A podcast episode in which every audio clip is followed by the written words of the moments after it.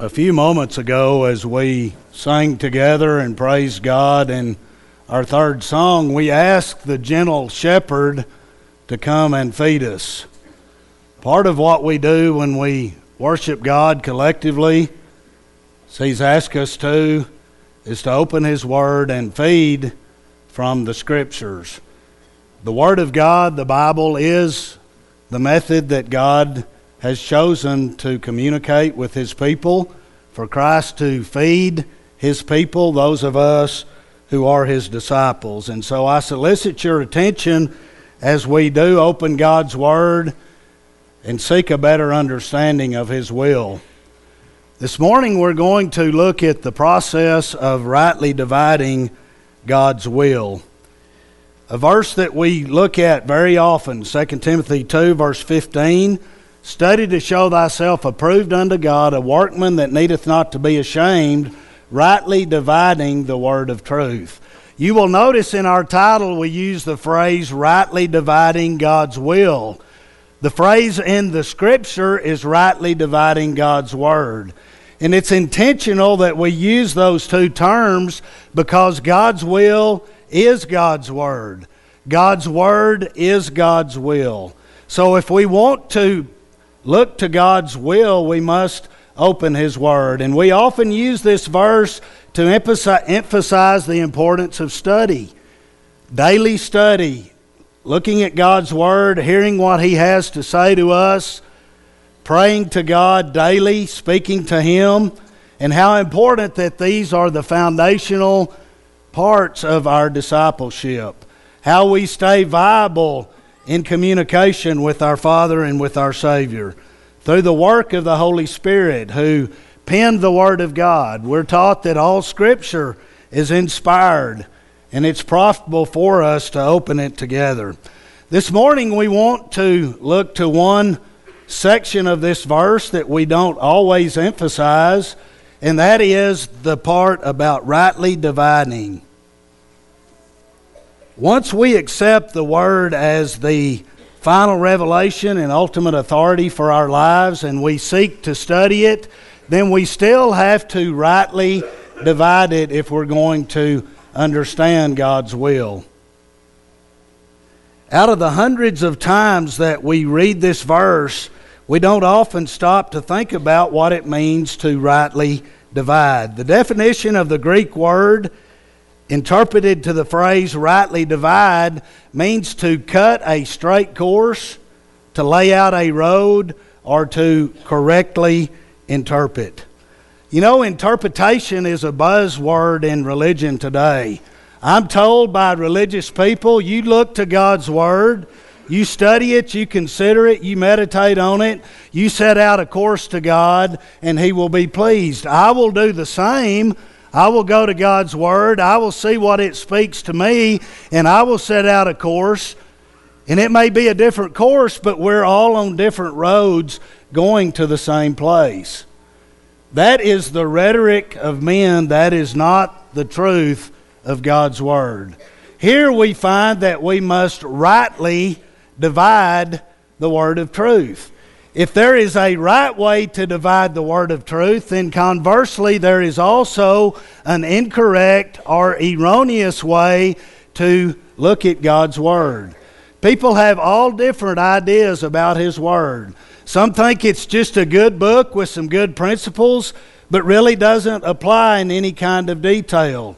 Others have taken the Word of God and they've placed this code on every word in Scripture, and they think if you have the right way to decipher that code, there's hidden messages in God's Word. You see, people take the Word and they use it in all different ways, but there is a right way to divide God's Word, and there is an incorrect way to interpret His Word. And we need to be aware of that and make sure that we're seeking the way. Christ said in John chapter 14, I am the way, the truth, and the life. He said in John 8, Ye shall know the truth, and the truth shall make you free. We need to understand that there is a singular truth that is contained in God's Word. There is a singular pathway that is marked in God's Word. It's illuminated for us, but we have to go to His Word and correctly divide it. We have to be consistent with the way that we handle God's Word, and that's a great challenge for every one of us. One very simple way that we have to divide God's Word is to divide the covenants. The whole Bible doesn't apply to us in specific commands, only a portion that that applies to the last age, the Christian age. If we're not careful to divide the covenant, we go back into the Old Testament and we read commandments and we see things that appeal to us, and so we make that a part of our obedience to God. The Old Bible is certainly a good thing to study and read because it is a schoolmaster that brings us to Christ. But if we're not able to rightly divide the covenants, then we are going to be very confused about God's will for us today. But there's a more important, even than that, I believe, way that we need to divide the covenant or divide God's Word. And that is so that we can make the decisions of everyday life. When we go and study God's Word, it's not just to learn what it says, but it's to apply it to our lives in a way that's meaningful in our everyday walk, when we come to a fork in the road, how are we going to make a decision which fork to take? We do it by going to God's Word and rightly dividing it. This morning, we want to think about this in regard to these two specific questions. Number one, how do we determine God's mandates versus issues of judgment? Do you realize that the Bible contains mandates that we have to follow? It also contains principles that we use to make judgments in our lives. How do we tell the difference? If we get those things confused, then we won't be able to navigate God's will in a proper way. The second question how do we interact with those to whom we disagree? There's been a lot of discussion in the recent few months about the rhetoric that's going on in our society, the polarity that's there, the statements that are made that demonize others, that cause others to, to feel less. And all of this is going on around us. And if we're not careful when we come to God's Word in disagreements about what it teaches, then we're not handling our interaction with others in a proper way. We're going to look at a diagram this morning to be able to understand a consistent way to rightly divide God's Word. This is going to be a building, and it's going to start with a foundation. Lyle taught us on Wednesday night about the importance of a foundation about how every building must be on a firm foundation if it's going to be solid, if it's going to withstand the test of time. And he talked about that in a spiritual sense, how that Christ is our foundation. He's the chief cornerstone, and we have to build on that foundation. And I believe as we open God's Word, we need to use a similar perspective. Everything in our life is guided by God's Word. It may be through principle, it may be through a legislated rule, it may be things that we have to study to learn all of our life to mature spiritually, but it's all in God's Word. We read in 2 Timothy 3, verses 16 and 17 all Scripture is given by inspiration of God. It's profitable for doctrine, for reproof, for correction, for instruction in righteousness, that the man of God may be perfect, thoroughly furnished unto every good work. We are complete through God's Word. We don't have to go outside of His Word to men's ideas, to men's writings, to men's thoughts. The Bible says in Isaiah that God's ways are above our ways, even as the, as the heavens are above the earth. His thoughts are above our thoughts. We need to go to God's ways and His thoughts to direct our life. And we're given everything that we need in God's Word. In Matthew 7 24 to 27, we have this reading that is the allegory about a wise builder and a foolish builder. Christ said, He who builds on a rock or on a solid foundation is he who hears and obeys the Word of God. When the storms of life come and beat upon our lives, if we're building on that foundation, we will withstand the storm. He says the foolish builder is the one building on sand, and he hears God's word, but he does not obey. The same storms of life come to both builders. One house stands because there is an obedience to God's will, it's built on that foundation. The other falls because there is no obedience. Even though the foolish builder heard God's word, he did not obey it. And so we need to think about the foundation when it comes to dividing God's word and how it applies and how we're going to use it in our daily lives. We're going to look at a couple of rooms above that foundation. One is going to be on your left, and we've titled it God's Legislated Rules. The other is going to be on the right, and here we find general principles, and on top of that, we have liberties and judgment. And this is where we have to begin to make a distinction between what God has mandated and what He has given us liberty to make choices based on the principles of God's Word.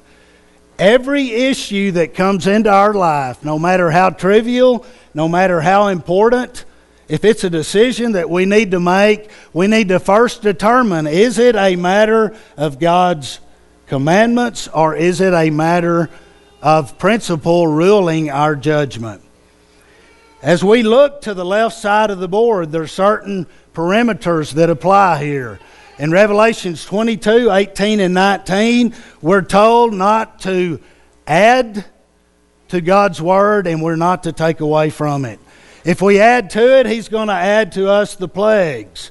We will not be blessed. If we take away from it, He's going to take away our part out of the book of life.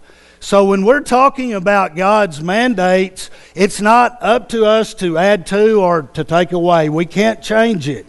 We have two choices on this side of our illustration. We either obey God's will or we disobey. We can't ride the fence. We can't change it. We can't adjust it. God has given it to us in an unchangeable fashion. We read in Hebrews 13, verses 8 and 9 Jesus Christ, the same yesterday, today, and forever. Be not carried about with divers and strange doctrines. When it comes to what God has legislated, it applies everywhere all over the globe, wherever the spot you might pick. And not only that, it applies in all times. It applied in the first century when it was first given, it applied in the 5th century, the 15th century, the 21st century today, and it will apply to the 50th century if this world stands to that time. Christ is the same in these particular areas, in these areas of mandates. We talk often about how modern our world is. We don't live like they did back in the first century. We need to change the Bible up to fit us. Let's change up God to fit us rather than changing ourselves to fit God's Word. And people will take the rulings that God has given and they will try to adjust them based on that idea. The Bible does not teach that. These things should never be changed. 1 Timothy 4, verse 16, the Bible says, Take heed unto thyself and to the doctrine. Continue in them, for in doing this thou shalt both save thyself and him that hear thee. Them that hear thee. When it comes to what God has legislated for us, His commandments, they're in two basic categories what happens in our everyday life and what we do religiously. And they are equally important. We can't just do away with daily proper living, we can't do away with our religious activities. They're both important, and God has legislated in both moral areas and in doctrinal areas. An example of a moral commandment do not commit adultery. That has been God's commandment from the beginning. It held through all the way through the Old Testament. It's now a part of the teaching for the church. We are not to commit adultery. That's a moral commandment that we've been given. It will never change. God will never embrace this sin. What about doctrinal teaching? Christ instituted the Lord's Supper. We have teaching in 1 Corinthians 11 about how it's to be used within the church. We have an example in Acts 20 and 7 where the church came together and broke bread. This is a doctrine that has been given through God's legislation, through His Word, and we're to obey it. That applies everywhere. That applies in any time from the time that the church was established until Christ comes again.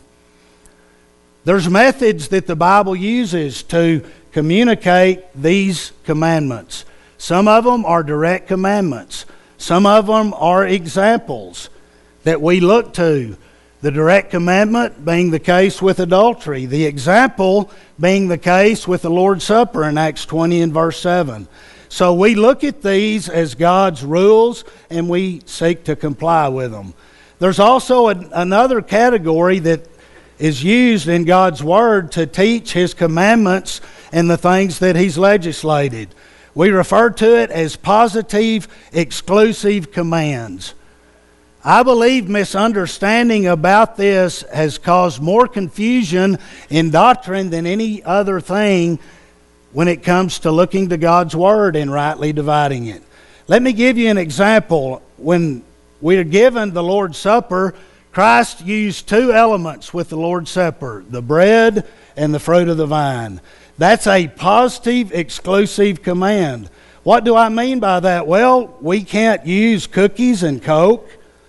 We can't use fried chicken and milk.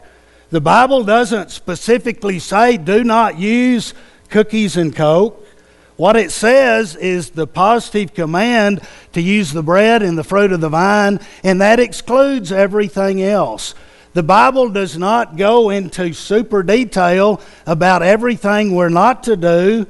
When God gives us a pattern and that pattern is emphasized, it becomes a binding example.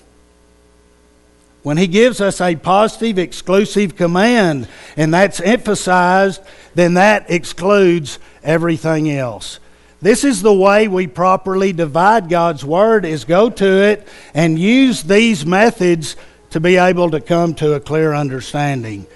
Let me give you an example Leviticus chapter 10, verses 1 and 2. And Nadab and Abihu, the sons of Aaron, took either of them his censer and put fire therein and put incense thereon and offered strange fire before the Lord, which he commanded them not. And there went out fire from the Lord and devoured them, and they died before the Lord. Do you know that God is very, very particular about his worship? He seeks those who will worship him in spirit and in truth. In this age, they had a different system of worship. They had a tabernacle, and part of what happened in the tabernacle was the burning of incense. And they were commanded to use the fire that was there in the courtyard of the tabernacle. There were not commandments in the Old Testament don't use this other fire or that fire or that fire. God said, use this one. And when He said that, that excluded the use of any other fire. Nadab and Abihu adjusted what God had said, and they paid with the penalty of death. This is what we have to understand about the communication of God's Word. Just because we're told not, we're not told or given a commandment we can't do it, doesn't give us the authority to do it. We see this illustrated when people want to add to the worship of God and they say, Well, show me in the Bible where it says I can't do that.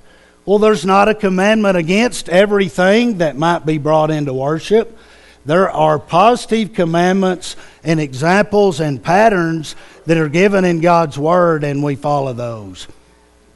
There can be positive or negative commandments, there can be binding or non binding examples. We have to Look to God's Word. Look at all the information. Leave it in its context. Look closely to be able to determine what is an incidental part of what the, the Bible tells us and what is a binding example of something that they did that is recorded in God's Word. These things do not come by mere, merely surface reading God's Word. We have to go to it and meditate and study. As the Bereans, we must hear God's Word, but then we may, must take it and prove that what we're being taught is found in the Word.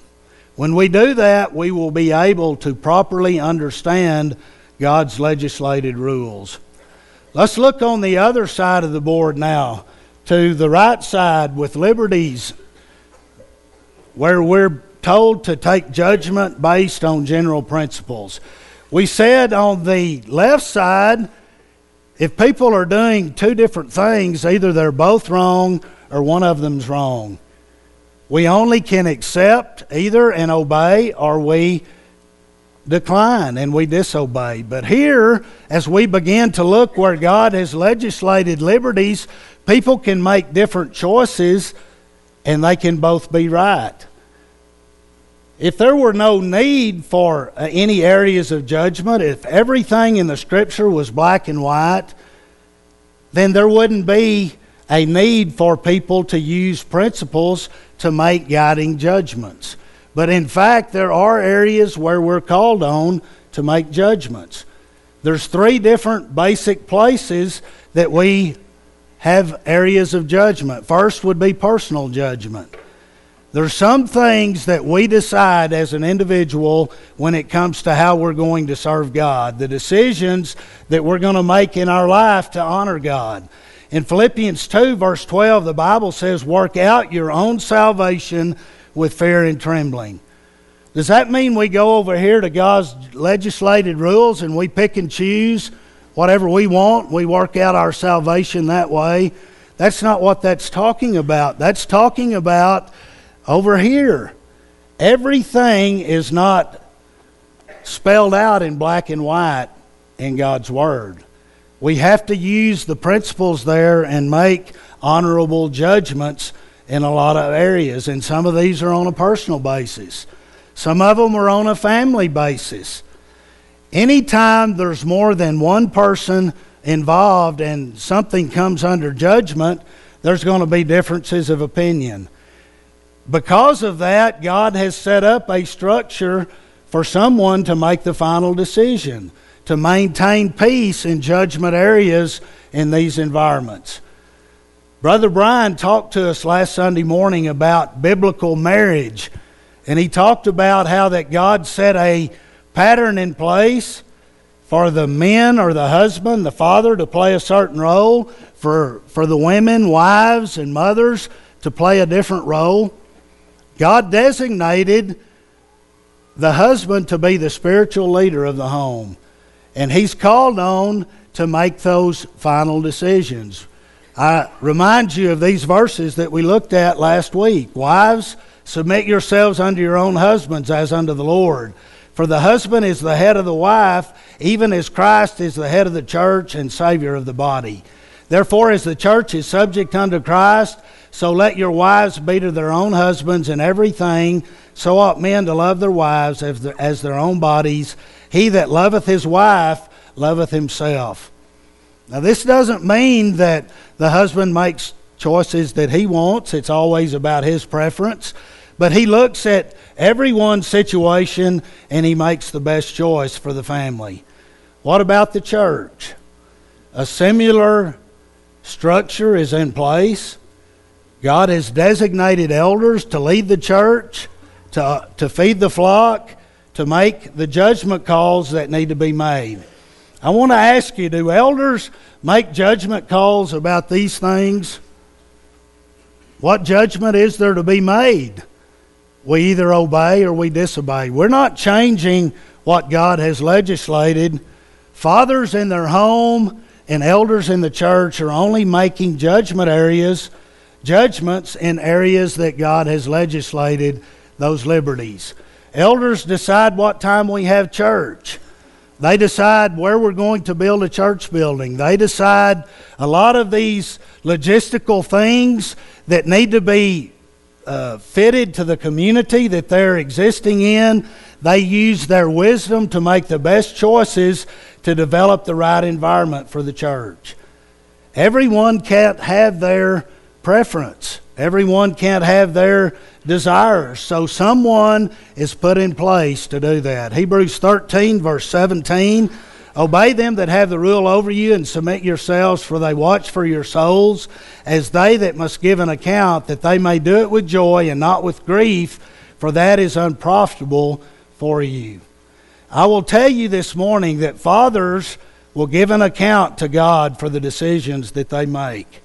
Elders will give an account according to this verse for the decisions that they make for the church. But also, families will give an account for how they follow the leadership of the father or the husband.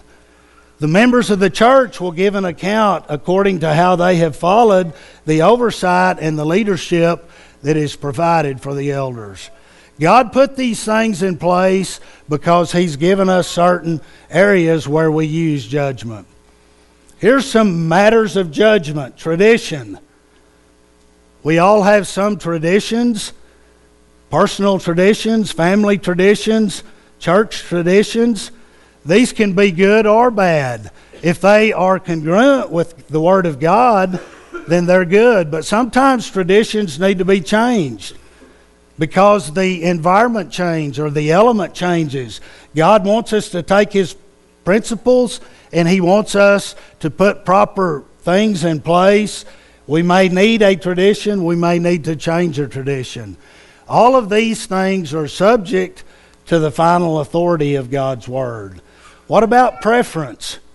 Preference is another thing that everyone has and kept in the proper place, it's fine. But our personal preferences, our family preferences, maybe even our church preferences have to be subject to God's Word. We don't always get our own way. We don't always plan things according to just us. A few weeks ago, we talked about self and how important it is to have the right attitude about self.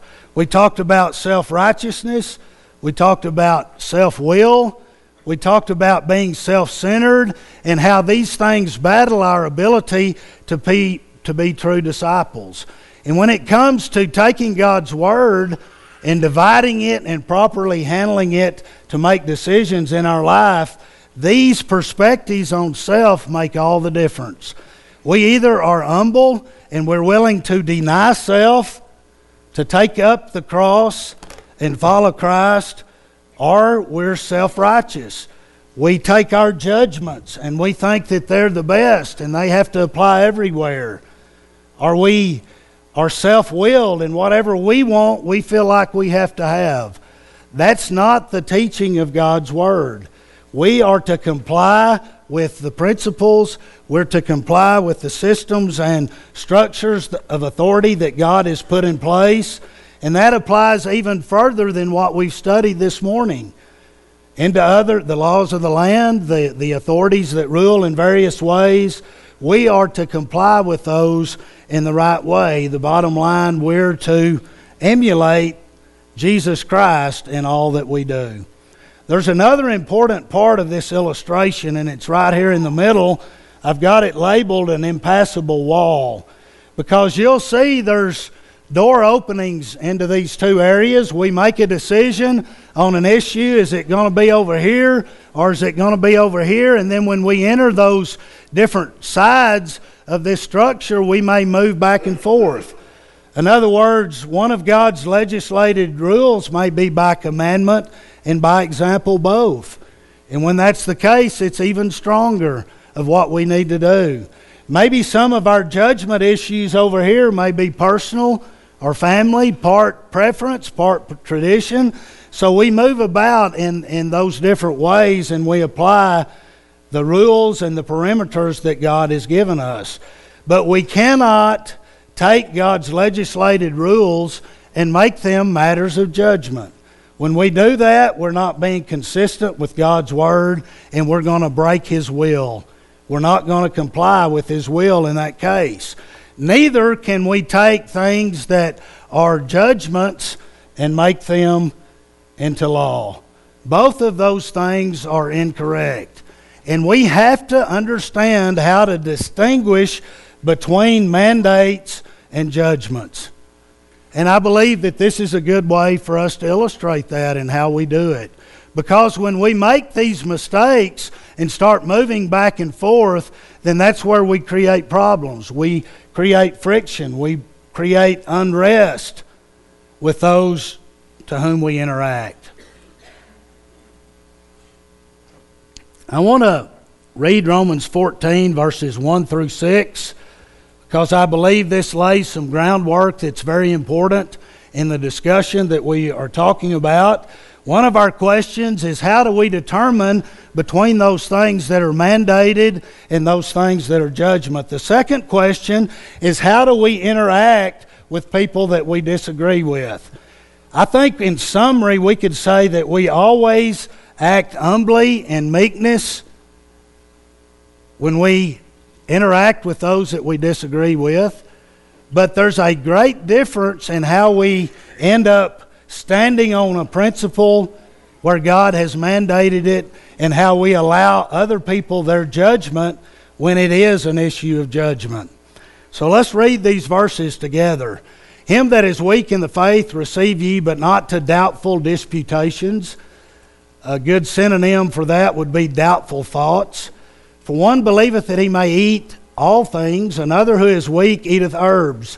Let not him that eateth despise him that eateth not, and let not him which eateth not judge him that eateth. For God receiveth him. God hath received him. Who art thou that judgest another man's servant? To his own master he standeth or falleth. Yea, he shall be holden up, for God is able to make him stand. One man esteemeth one day above another, another esteemeth every day alike. Let every man be fully persuaded in his own mind. He that regardeth the day regardeth it unto the Lord, and he that regardeth not the day to the Lord he doth not regard it. He that eateth, eateth to the Lord, for he giveth God thanks, and he that eateth not to the Lord, he eateth not, and giveth God thanks. This is a chapter that has been misunderstood and misapplied many, many times by God's people because they're looking to apply this in areas where it does not apply, and maybe they ignore it in areas where it does apply. If you're not familiar with the teachings of Romans 14, I would encourage you to go back and study all the way through the chapter, through chapter 15 and verse number 7. Paul gives regulations for working out a conflict between a stronger and weaker brother. The stronger brother chose to take a liberty that God has allowed, whereas the weaker brother chose to restrict himself in that same area eating of meats, the observance of days, and things of like category are authorized liberties. Whether we eat meat or not is neutral to God. It's not a moral legislated rule. It's not a doctrinally legislated rule. It was in the Old Testament what they ate, what they didn't eat under the Mosaical law, but under the Christian age, we're to receive all things as long as we give thanksgiving to God for those. Here's people who had a conscience about these practices. One believed they could, one believed they couldn't. Another area that's brought up about in this same category is that of circumcision. We find this recorded in 1 Corinthians 7 18 and 19. Is any man called, being circumcised? Let him not become uncircumcised. Is any called in uncircumcision? Let him not be circumcised. Circumcision is nothing, and uncircumcision is nothing but the keeping of the commandment, commandments of God. See how he says circumcision does not matter? Whether you're circumcised or uncircumcised is not an issue with God. But it can be is- an issue between people. How are we to work out these issues? Well, Romans 14 beautifully sets forth the perimeters about how we deal with people who have differences of opinion in judgment matters. And I will tell you today that Romans 14 strictly applies on the right side of the board. That's where it applies. It doesn't apply with things where God has legislated rules. He's not dealing with things that are sinful, He's dealing with differences of judgments. And we have to make that distinction. What happens if we do not com- understand the difference here? Let's take an example. This one is a lifestyle that's very common in our society today homosexuality. There's scriptures that teach very distinctly that this is wrong. One of these is found in Romans 1, verse 26 and 27. There's no mistaking what this passage says. It comes down to the end and it says that people who are in this state are in error. So, where do we put this? This is a issue. How are we going to to decide what, what, how this applies. I believe it's very clear that it is a commandment of God. It's a moral commandment, it's a negative commandment. Do not practice this lifestyle. Well, that's good, but you know, people come to us and they say, that's old timey Bible knowledge or teaching that really doesn't apply in our enlightened society. It's been thousands of years since that was written down. We need to make this a matter of judgment. We need to use Romans 14. We need to accept the weaker brother. People are born this way. The genetics are there and they don't have a choice. You see, all of these arguments are trying to take something that God has legislated and make it a matter of judgment. People who take Romans 14 and try to dilute God's commandments are misapplying His Word. Romans 14 is not the only passage that people try to do that with. Judge not that you be not judged. How many times have you talked to somebody about a sinful practice and they say, You have no right to judge me? Christ said, Don't be judged. Well, they're taking a verse out of context that applies to a judgment area. It applies to people who are using hypocritical critical judgment, not the true judgment that's given in God's Word. It's like Romans 14. We're not to be overly critical of people regardless, but we're especially not to criticize those who differ with us in matters of judgment. That's how that verse applies. It doesn't apply here in the rules that God has legislated for us. Here's some more of Romans 14, verse 10. But why dost thou judge thy brother? Or why dost thou set it not thy brother? For we shall all stand before the judgment seat of Christ. Verse 13, let us not therefore judge one another any more, but judge this rather that no man put a stumbling block or an occasion to fall in his brother's way. People will use these verses and they'll try to justify living a sinful lifestyle. And they'll say, You have no right to judge me. But they're misapplying. They're moving things that God has legislated to areas of judgment. Here's the reality of the verses and the principles in God's Word that apply to sinful activity. Matthew 7, verse 16, right after Jesus condemned critical, hypocritical judgment, he comes and he says, Ye shall know them by their fruit. Do men gather grapes of thorns or figs of thistles? Verse 20, whereby their fruits ye shall know them. The reality is, we are called on to make judgments when it comes to sinful practices. We are to deal with that in a way that we stand fast, that we do not give up what the truth is. You know, Christ said, I came not to bring peace, to make, but to make people enemies. Some, the foes of your own household will be your enemies. What is he talking about? His disciples on the things that have been legislated will stand fast. regardless of the pressures, we're not going to give in. We're going to judge righteous judgment, which is another statement of Christ from John 7, verse 24. We have to put these verses where they apply and rightly divide God's Word and handle it correctly, or you see how we make these mistakes. Here's another one Matthew 18, 15 through 7. We're given a commandment. If we've been offended, if someone sinned against us, do we just tolerate that and let them have their judgment in that?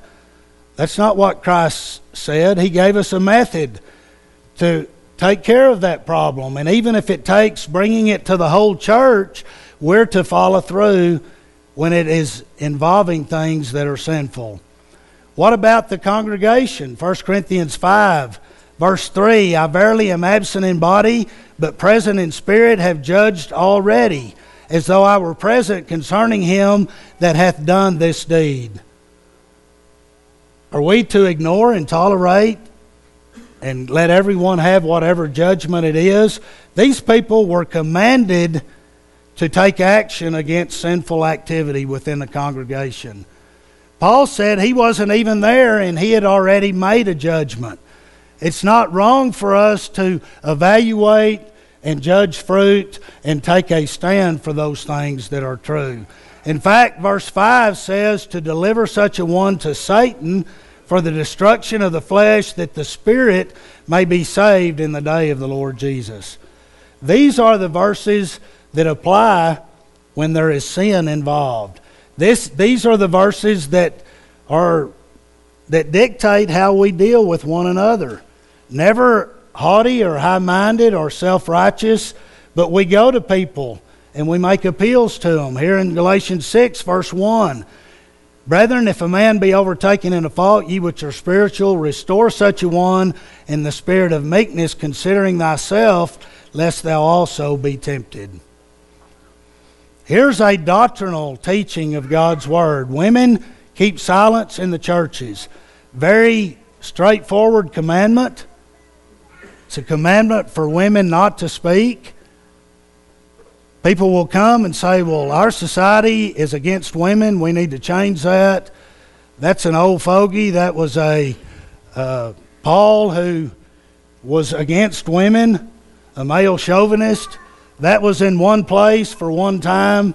People use all of those arguments, but the reality is we cannot move that from a matter of practice of doctrine that God has commanded into a matter of judgment. What about on the other side of the board? What if we take a judgment and make a law out of it? 1 Timothy 4 1 through 3. Now, if the Spirit speaketh expressly, then in the latter times some shall depart from the faith, giving heed to seducing spirits and doctrines of devils, speaking lies and hypocrisy having their conscience seared with a hot iron, forbidding to marry, and commanding to abstain from meats which God hath created to be received with thanksgiving of them which believe and know the truth. Do you see this? Are these contradictions? Is Romans 14 saying one thing and 1 Timothy 4 something else? One says, allow that person his judgment and his conscience. And here we're talking about doctrines of devils. What's the difference? In 1 Timothy 4, they were making a law out of this. They weren't just making a judgment for themselves or for their family, they were forbidding everyone to eat of meats. And the Bible says that was a doctrine of devils. How do we fall into the same category today, whether it be a personal thing or whether it be a church tradition or item religiously. You know, the Pharisees were famous for making their traditions more important than God's Word. They did it over and over again. Here's one instance they made the washing of hands a tradition more important than the commandment of God. Was that the right thing to do? Jesus condemned them for following the traditions and doctrines of men, verse 9, he said, In vain they do worship me, teaching for doctrines the commandments of men. They were making their commandments God's commandments. And this created a lot of problems. And Jesus very aggressively addressed this problem. So, how do we handle interaction with those in our own lives today? Well, if it's a sinful doctrinal issue, we read it, Galatians 6, verse 1. We're to go to that person in meekness and we're to, make the appeal for the truth. If there's rebellion involved, then we take further steps. That's what the Bible teaches us. If it's a matter of judgment, we do not go aggressively with that. We allow others their judgment. In our discussion of using the social media for a platform, people have taken judgment issues, whether that be a health issue about immunization or a diet issue about what we're going to eat, fat or sugar or something else, or whether that be an education issue about how we're going to educate our kids, homeschool or private school or public school. People have taken issues that are important that we need to make judgments about, but they have begun to make laws. And they get on social media and they act in disgust to toward others that have a differing opinion. Is that following the basis of what Scripture teaches us to do? We are to make judgment for ourselves and in some cases for our families in these areas, but we're not to try to make judgments for everyone else. And social media has given us a platform. You can go to the internet about whatever agenda you might have and run a search, and you can find all of those people that agree with what you agree with. They're going to jump on the bandwagon with you, and they're going to put everyone else down. And people are not looking at both sides of any issue, they're just looking at what they want to and that emboldens them then to get on other platforms and have a social media stream that's very aggressive, that demonizes people, that makes them less Christians for other choices that they make. When we do that, we're not properly handling ourselves according to how the Word teaches us that we should. And we need to look at that closely and make sure that we're following Christ that we're not putting some agenda with politics or with any of these other issues of judgment, that we're making them more important than our relationship with other people that might bring them to Christ. We are members of a heavenly kingdom. Our goal and our mission, and the only thing we should be all in for is Jesus Christ and Him crucified and bringing people to Christ? Are we acting in ways, in judgment areas that dilute our message that we're sending out to people about what's important, what our emphasis is? Again, we need to look at these matters very closely and make the right kind of judgments. If we're going to get on a bandwagon, if we're going to be a crusader about something, why don't we make it something about Jesus Christ? He's important. He's our king. He's the one that we are supposed to be advocating for and showing a light for in our lives. A formula for rightly dividing God's will. Set aside preconceived ideas, look at all the information, put it in context, use the Bible to define and explain itself, and apply the proper system of interpretation. We can't just jump from place to place in the Bible, find a phrase or a sentence that may agree with what we already believe, and go with that. We have to handle God's Word correctly. And I hope that this has been apparent as we've looked at these issues this morning. We want to offer an invitation at this time.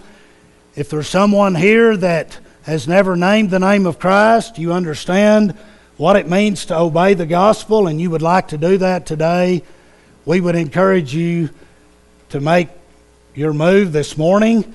We're going to sing a song of invitation in just a moment, and we'd ask you to step out and come forward and be seated on the front, and we will help you with that.